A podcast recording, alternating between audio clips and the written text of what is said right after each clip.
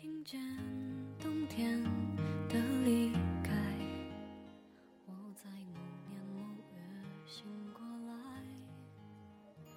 我想，我等，我期待，未来却不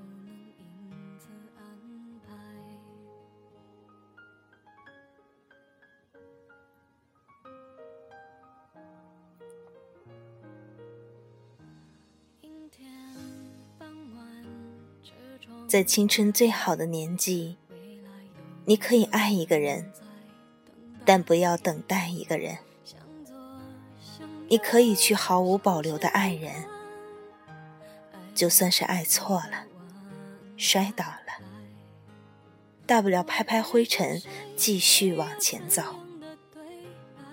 但千万不要停留在原地，毫无期限的等待某人。等待的往往不是爱，而是纠缠虚耗。青春拥有的就是激情，激情耗尽了，人就老了。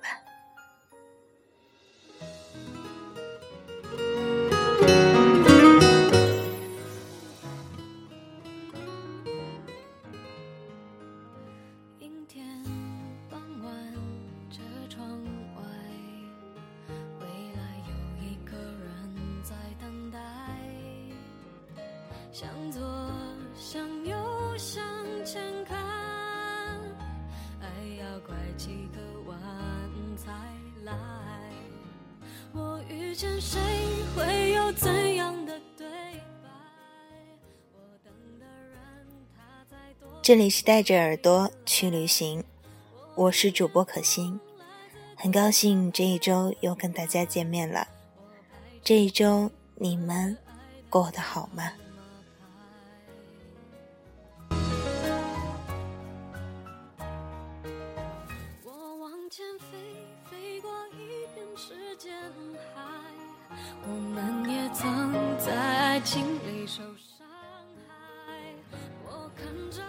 今天还要为大家持续上周的故事。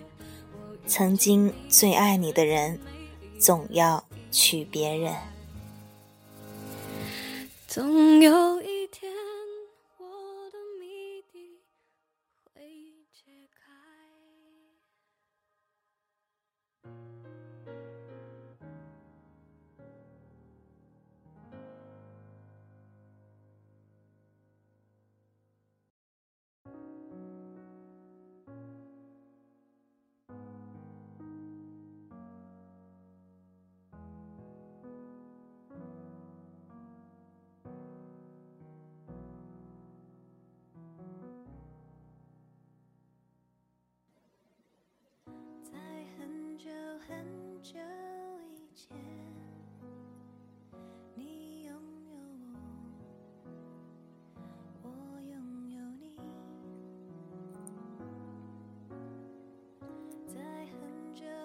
我一直都属于悲观敏感的人，在可乐和小白的故事里，我驻足张望了许久，跌跌撞撞，悲悲戚戚。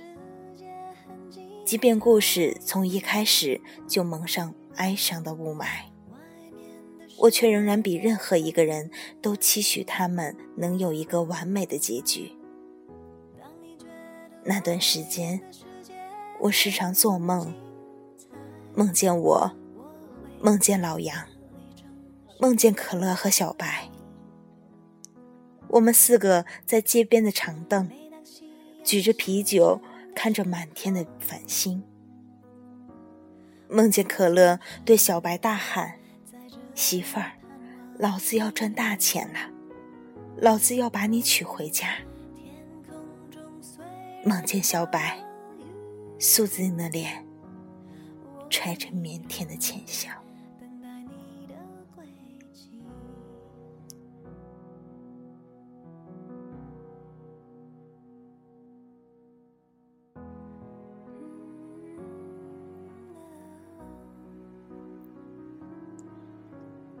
你见过了山，才知道那是山；你见过了河，才知道那是河；你见过了爱，才知道那是爱。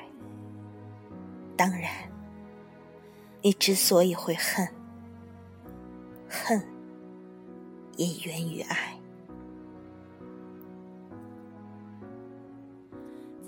忘了是两个月还是三个月之后，可乐突然打电话给我：“小白在你那儿吗？”我吃了一惊：“不在啊，上回你把他接走以后，我们就没再联系。”我心里泛起一丝不安。可乐沉默了几秒：“小白不见了。”我说：“不见。”不见了是什么意思？可乐说：“我今天下班回来，人就没在，柜子里的衣服什么的也都收走了，电话打不通，也没回他妈那儿。”我说：“怎么回事儿？你们吵架了？”可乐说：“没有，白天都还好好的。”我说：“那怎么会这样呢？”是不是又和你妈吵了？可乐说：“我爸妈都不在家，去武汉旅游了。”我说：“你先别着急，我来打打电话，你去他常去的几个地方看看，有消息我们再碰头。”可乐说：“好。”挂了电话，我突然想起之前小白说的结束。越想越不安，又给可乐回拨了一个电话。我说：“你来，现在来我家。”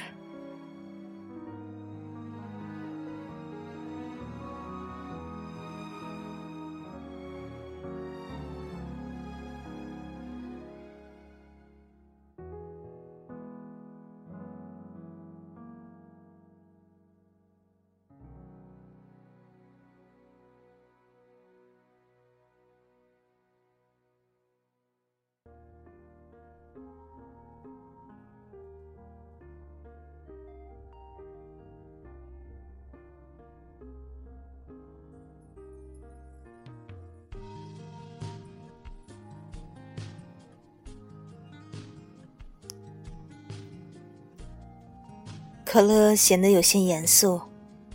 我问他：“小白最近有没有什么异常？”他说：“没，挺正常的，就是平常话不多了。前几天两人还讨论到结婚的事儿。小白说不想办婚礼，简简单单请吃个饭就行了，没必要大费周章。”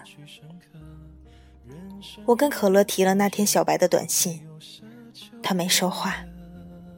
我说：“你之前对小白是过分了，说不定他记在心里呢。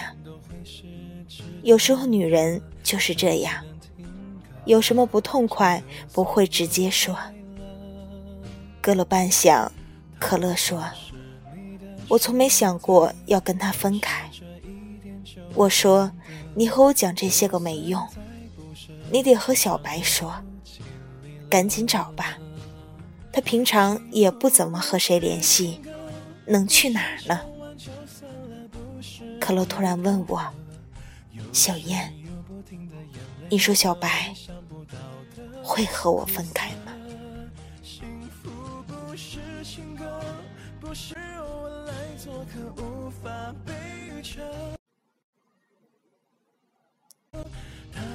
真实的温暖你每个时刻。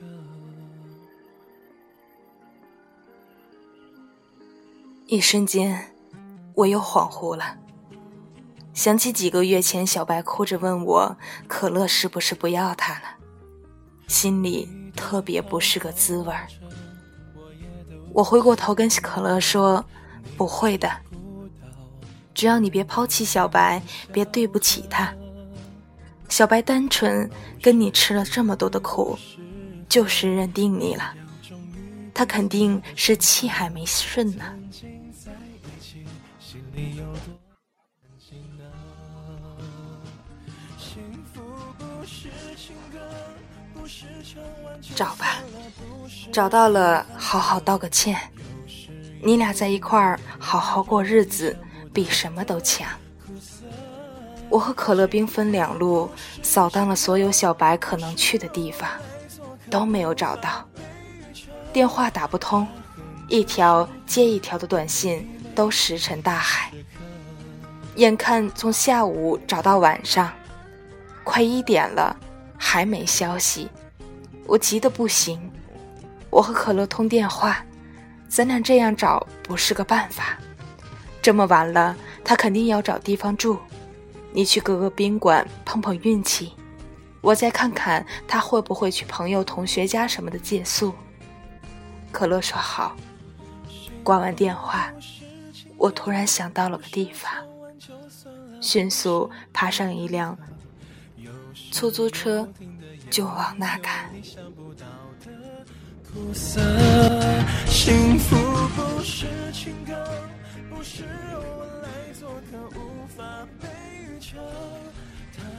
真实的温暖你每个时刻。它很真实的温暖你每个时刻。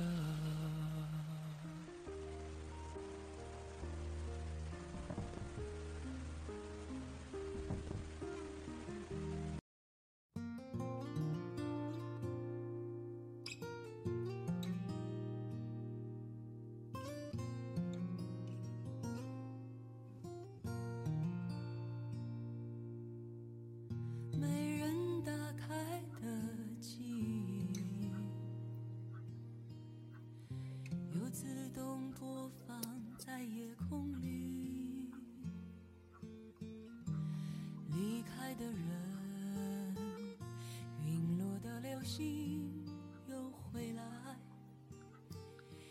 要我的心。没人打开的泪滴。我打电话给可乐，说找到了，在你俩以前出租屋边的那个广场上。你过来的时候去药店带点碘酒、纱布、云南白药什么的。可乐问我怎么了，他怎么了？我说惨不忍睹，你来了再说。我找到小白的时候，他浑身是伤，脸上、身上被抓了一道狠狠的血痕，满身的淤青，眼角那块又肿又紫，头发乱糟糟的，衣服被扯了一块，地上躺满了啤酒瓶。我伸手拉他，小白，小白，你这是怎么了？你和谁打架了吗？小白喝醉了，身边有几滩刺鼻的晦气物。这是什么酒以来，我第一次看见他喝吐。他看见我，咯咯的笑出了声。小燕，我完了，我完了。我脱掉了外套给他盖上。忍住夺眶的眼泪，大声地说：“你这是干嘛呢？什么完了？有什么事儿你跟我说。可乐马上就到了。谁欺负你，我跟他没完。”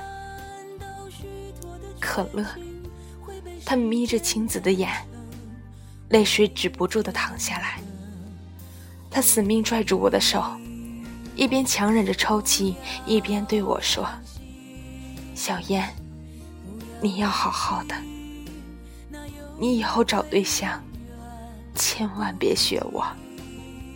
眼睛擦亮，别找可乐那样的王八蛋。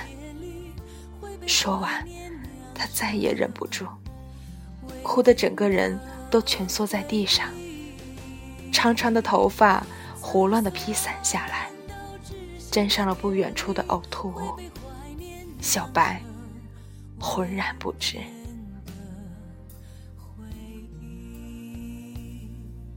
永恒的幸福，不是拥有你，而是拥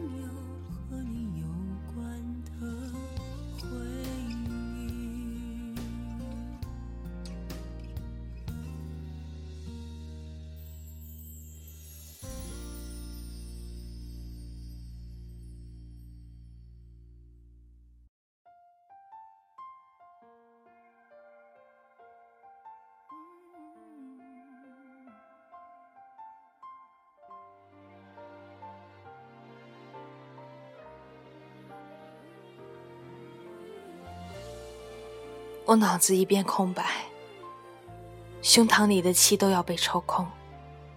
我抱起小白，怎么了？这是？你告诉我，到底发生了？什么事？可乐打你了吗？他摇头，眼泪停不下来，根本说不了话。在这个广场上，小白曾经也哭过。他抱着可乐，一边哭一边说：“我知道，在这个广场上，可乐曾经狠下决心，做了要当爹的决定。在这个广场，可乐曾说：‘小白，马上就是要当妈的人了，以后不能再喝酒了，知道吗？’”找不到了，脚步消失于灰土，眼泪消失于雨水，歌声消失于呼啸，我所惦记的一切消失于时间。为什么有些路，怎么走，都是辜负？小白给我看了他拍的照片，一张接一张。都是可乐手机里的幺零零八六发来的短信。在干嘛？这个周末来找我吧？我想你，从一开始我就没想过要你负责。一开始，我妈说见见，我都根本没在意。对不起，我知道自己会陷得那么深。你们分手了吗？他还要缠你到什么时候？我应该等到什么时候？我想我真的很爱你。这段时间我都疯了，不断回想那晚的事儿。一想到他还在你家，还和你睡着同一张床，我都快疯了。我为可乐和小白设想过一万种结局，也担心过他们。会因为现实和沉重被迫分开，却从没想过是这样最残忍、最直指人心的背叛。那次回去以后，可乐就感觉不对劲了，所以偷偷留意了可乐的手机。一开始没找到什么可疑。直到可乐洗澡的时候，他翻到幺零零八六的短信。那一瞬间，他说：“天好像都要塌了。”他偷偷把短信都拍了照，记了号码，然后把这号码从可乐的手机里拉黑了。趁可乐去上班的空档，去找了那个女的。本来只是想问问事情的经过，结果两个人没谈拢。那女的说：“小白不要脸，死缠烂打一个不爱她的男人，还自称自己是可乐爹妈认定的儿媳妇儿。”小白被他说的火了，推了那女的，叫她不要胡说八道。结果对方不是省油的灯，一个电话喊了两个闺蜜，就把小白给揍了。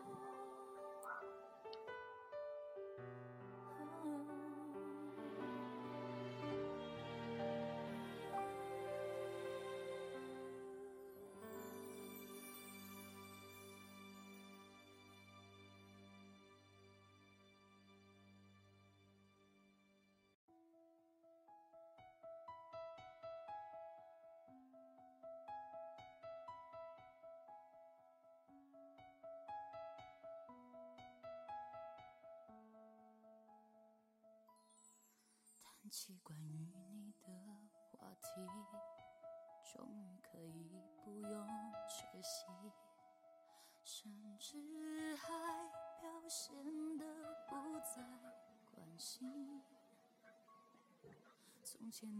那晚的夜风不再温暖，凉飕飕的，直进人心窝子里。可乐跪在小白眼前。月光打在他的侧脸上，形成一道很深的阴影。我看不清他的脸。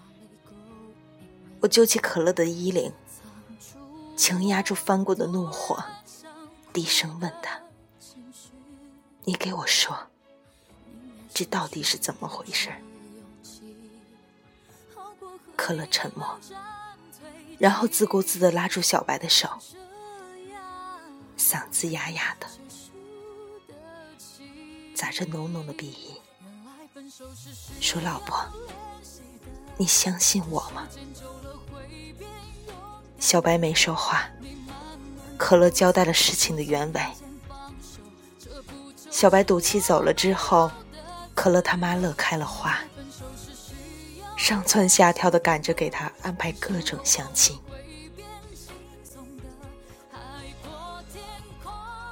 可乐刚开始还是不乐意去，他妈就哭天喊地。正赶上那时候，他接的项目烦心，又和小白闹着别扭，最后拗不过，他就去见了一个，就是那个幺零零八六，叫什么培培。姓什么我也记不清了，总之是 A B B 之类的叠名。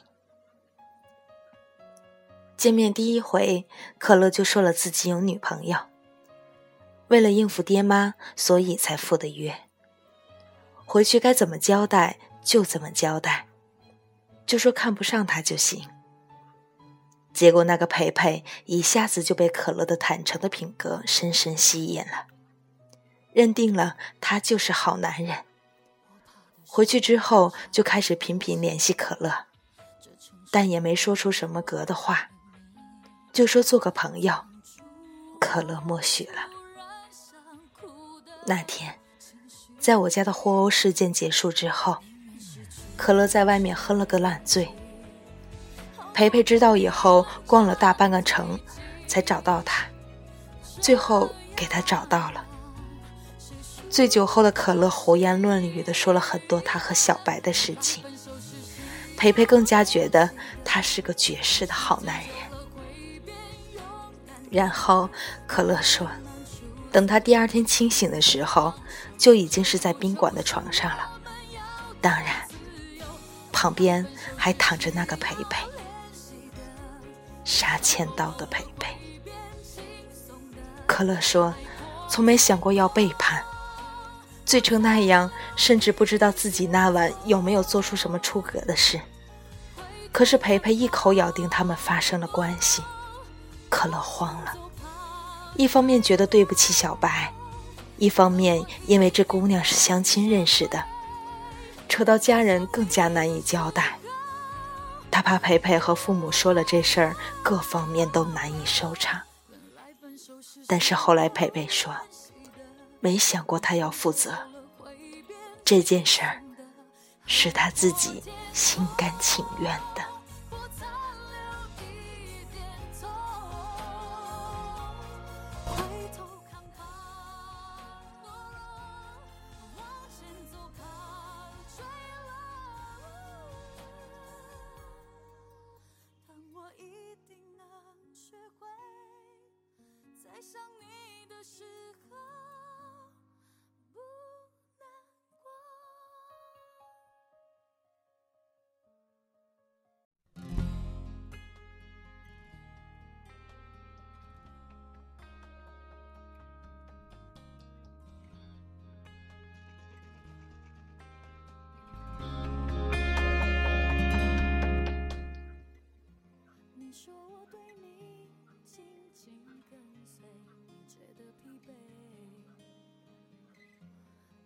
那段时间他很乱，觉得对不起小白，也无法面对那个姑娘。他消失了几个礼拜，本来想着等事情缓缓再和小白坦白，谁知道那培培开始表现的很正常，对话也很正常。后来不知道怎么让他知道可乐把小白接回去住了，他一下就发了疯，发的短信也开始不对劲起来。说不到两句，就要求他和小白分手。可于是可乐就把培培名字改成了幺零零八六。可乐说，他知道事情要瞒不住了，本来这礼拜就打算和小白坦白的，谁知道他自己发现了，还去找了培培，更没想到培培会打他。可乐拉住小白的手不肯放，咬着嘴唇，努力想忍住眼泪，表现的正常。可是话说出口，已经是带着哭腔。老婆，你会原谅我吗？小白冷冷的抽回手，皲裂的唇边缠着发丝。他说：“可乐，你知道吗？引产的时候，我以为这已经是这辈子我能受的最大的痛了。直到今天，我才知道，那个痛和现在比，实在不足挂齿。”我被你毁了，完了，我已经完了。广场没怎么过，依然是满眼流动的灯光，星光投下它可以到达的地方。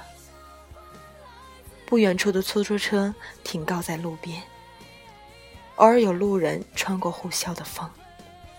望一眼路边铺满的眼泪，一片狼藉的爱情，便匆匆走过。空气里凉凉的味道，把时间拉得格外悠慢、悠长。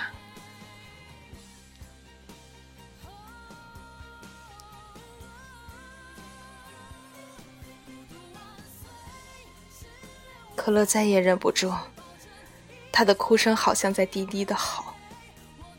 小白，你原谅我好吗？我再也不等了。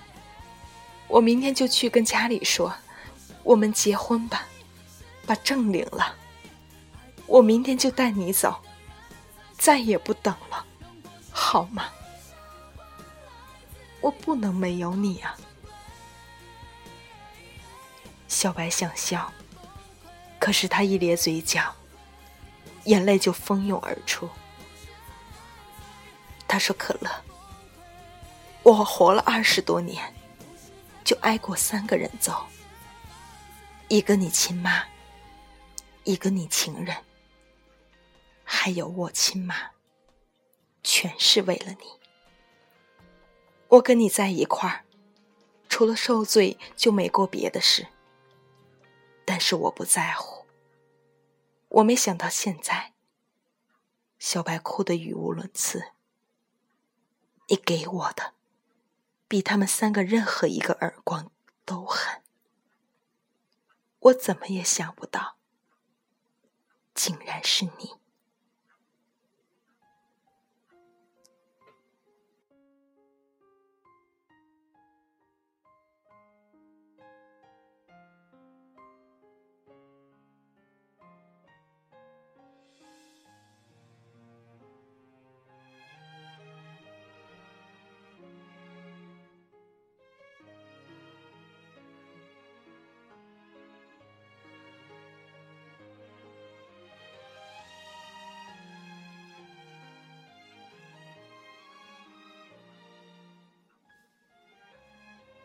迟，太迟了。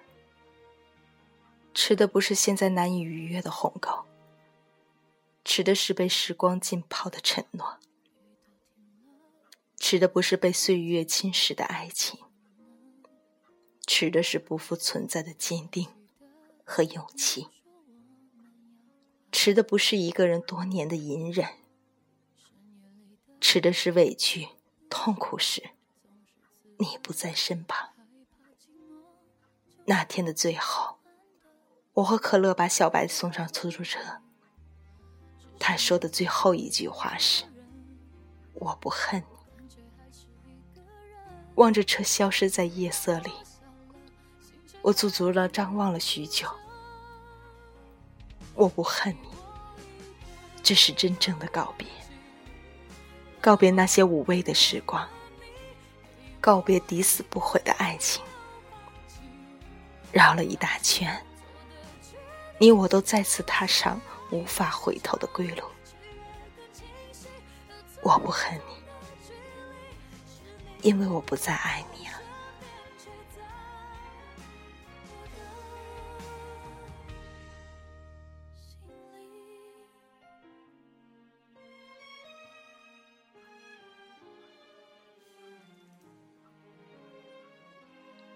那晚之后，我便很少见到小白，更多的是陪着可乐。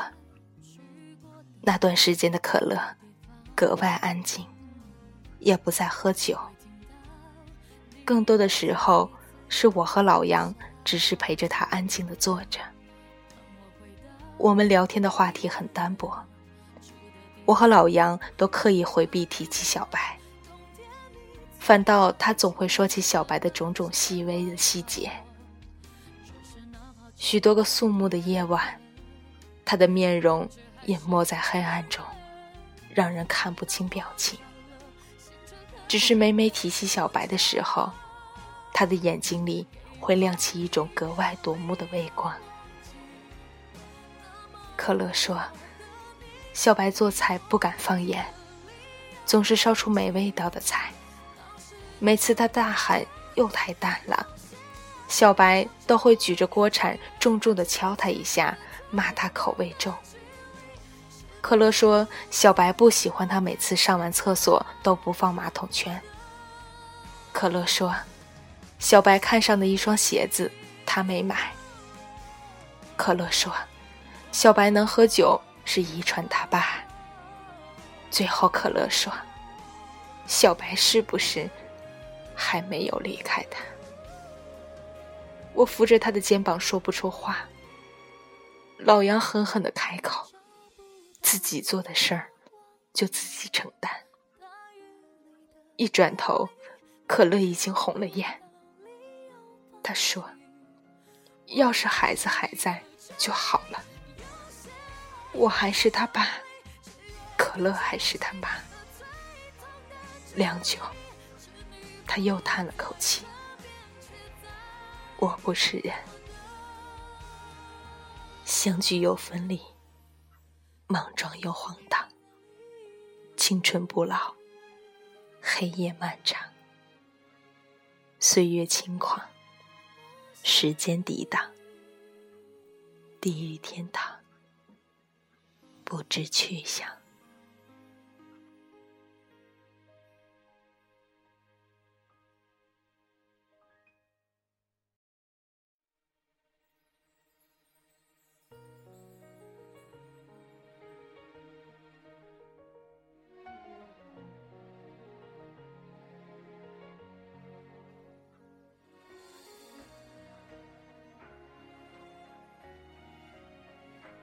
小周和可乐的婚礼前夜，我住到了新娘家里，和另外两个伴娘。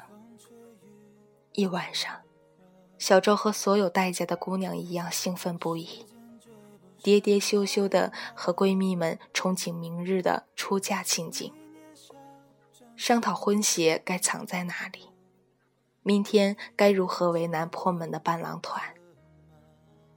有一瞬间。我忽然感觉他似乎不再那么面目可憎。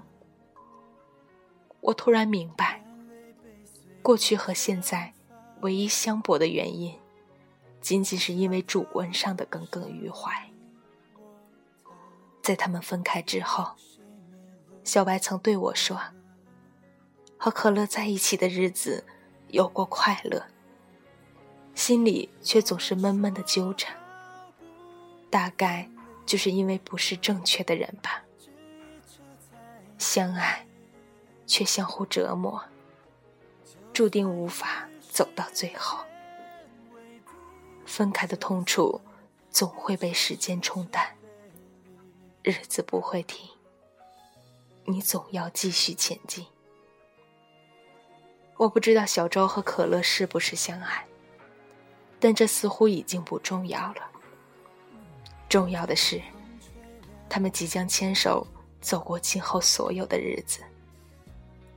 相爱何须相守，相伴何须相爱，这就是生活。婚礼当天，小周化了精致的新娘妆盘，坐在了归床上。宽大的婚纱遮住了她微微隆起的肚皮。可乐一袭西装，胸口别着鲜艳的玫瑰。老杨带头破门，伴娘们叽叽喳喳的出题刁难。新郎，五秒内说出三个你爱新娘的理由。可乐艰难的挤着门缝，涨红了脸。温柔、美丽、善良。结婚以后，钱归谁管？全给老婆。饭谁做，碗谁洗，地谁拖？我我我，全是我。我保证以后老婆最大。老杨，快快塞红包。小周低头，笑面如花。门外的伴郎团势如破竹，黑压压的人群蜂的而涌而至，大家手忙脚乱的找鞋子。小周前夜特意叮嘱我们，鞋子别藏得太难找。老杨翻箱倒柜，一下子就提溜了出来。焦头烂额的可乐害怕再被刁难，一把抱起床上的小周。就冲出房门。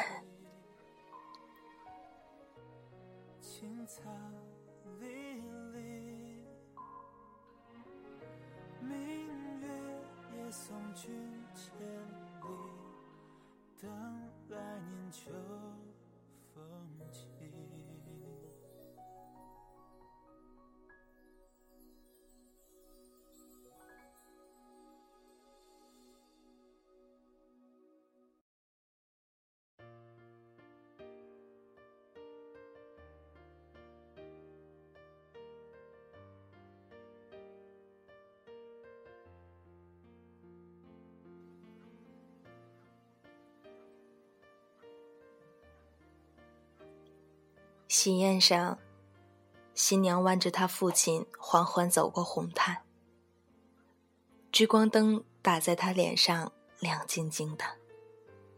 雪白的婚纱衬得她越加娇艳。这是一个女人一生中最美的时刻。台上的可乐眼神切切，他即将牵走他的新娘，当然，不再是小白。眼前这个与曾经岁月无关的姑娘，是他孩子的母亲，日后的伴侣。婚礼的司仪教方西方牧师念词：“可乐，你是否愿意娶小周为妻，和他结为一体，爱他，安慰他，尊重他，保护他，像你爱自己一样？”无论他生病或者是健康，富有或贫穷，始终忠于他，直到离开世界。伴娘服勒得紧紧的，以至于我不得不用力呼吸。我好像要把肺穿顶。归市神差下，我传了个短信给小白，问他最近好吗？他回：“还好。”我深深呼了口气。可乐回答：“我愿意。”一切都进行的顺理成章。在青春的记忆里，曾经飞扬跋扈，曾经醉酒高歌，曾经失声痛哭，曾经有个身影，不破烂时不还。你从时光中走来，我在记忆中隐退。日日夜夜的描述刻画，成永恒的遗憾。婚礼上，可乐喝得七荤八素，他拉着我和老杨的手，语无伦次的不停说：“兄弟，永远的好兄弟。”我说：“可乐。”你还记得我同意给小周做伴娘的时候，你说答应我的一件事吗？可乐摇着脑袋说：“记得，记得。”我说这件事儿，就是好好照顾小周，一辈子。可乐拍着我的手答应：“好好，我答应你，兄弟。”回到席间，老杨凑到我的耳边轻声说。你终于放下了。我问：“放下什么？”老杨故作神秘的笑：“你是装呢，还是当我傻呢？”说完，他意味深长的看了我一眼。你一直喜欢可乐，我知道。我大笑着推了他下脑袋。你才傻呢，少废话。跟老子喝一个。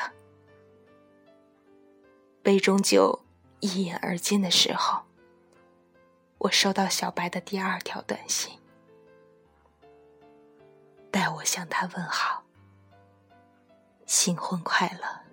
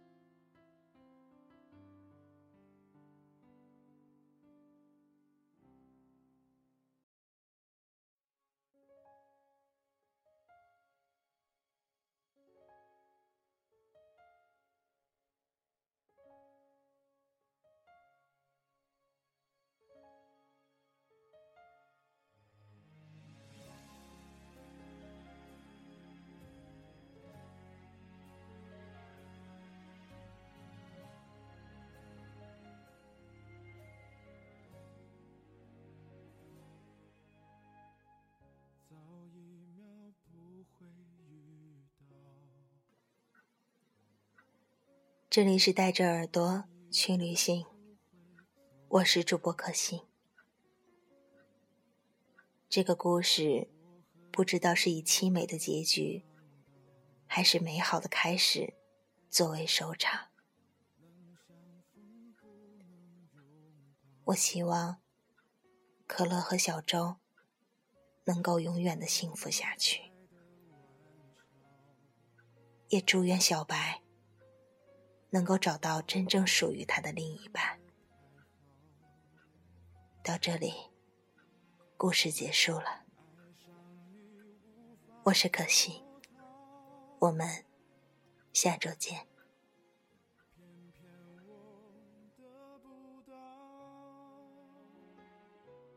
用力的微笑，失去了